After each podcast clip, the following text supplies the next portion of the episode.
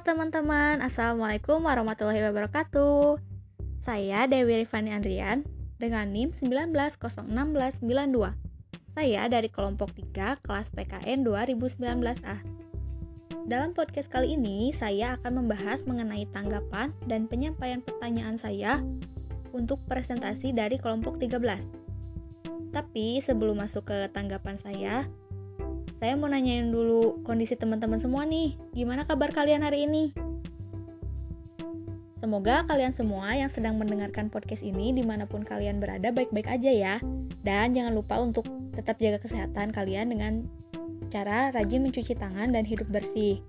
Lalu, gak lupa juga saya ucapkan selamat menunaikan ibadah puasa bagi kalian yang menjalankan. Oke, kita lanjut aja langsung ke tanggapan saya untuk kelompok 13. Tanggapan yang pertama yaitu dari segi PowerPoint. Menurut saya, PowerPoint yang dibuat oleh kelompok 13 sudah sangat bagus, baik dari segi desainnya maupun penulisannya. Lalu, tanggapan yang kedua yaitu dari segi pemaparan materi yang disampaikan oleh saudari Aisyah maupun oleh saudara Nandang. Juga sudah cukup jelas dan bagus, baik dari materinya maupun secara teknisnya. Namun, saya ingin ingin menambahkan pendapat saya terkait tujuan diadakannya kewarganegaraan multikultural yang disampaikan oleh saudari Aisyah.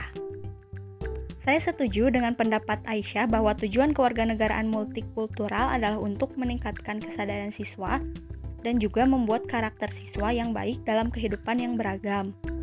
Namun, tambahan dari saya yaitu tujuan lain diadakannya kewarganegaraan multikultural itu yaitu untuk menanamkan rasa toleransi yang tinggi terhadap warga negara, khususnya di Indonesia yang memiliki berbagai ras, karena menurut saya sering kali di Indonesia ini sering terjadi bentrok mengenai masalah ras, yang artinya siswa juga diharapkan menjadi generasi yang lebih baik lagi dalam memandang perbedaan kultur yang ada di Indonesia ini.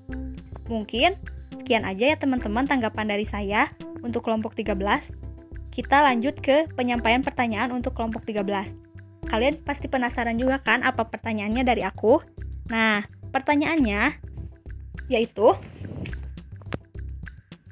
Menurut kalian, apakah pemahaman kewarganegaraan multikultural ini sudah diterapkan secara maksimal di Indonesia?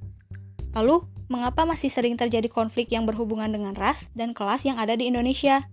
Nah, mungkin sekian saja ya teman-teman mengenai tanggapan dan pertanyaan dari saya. Mohon maaf apabila ada kesalahan. Wabillahi taufik wal hidayah. Wassalamualaikum warahmatullahi wabarakatuh. Terima kasih teman-teman.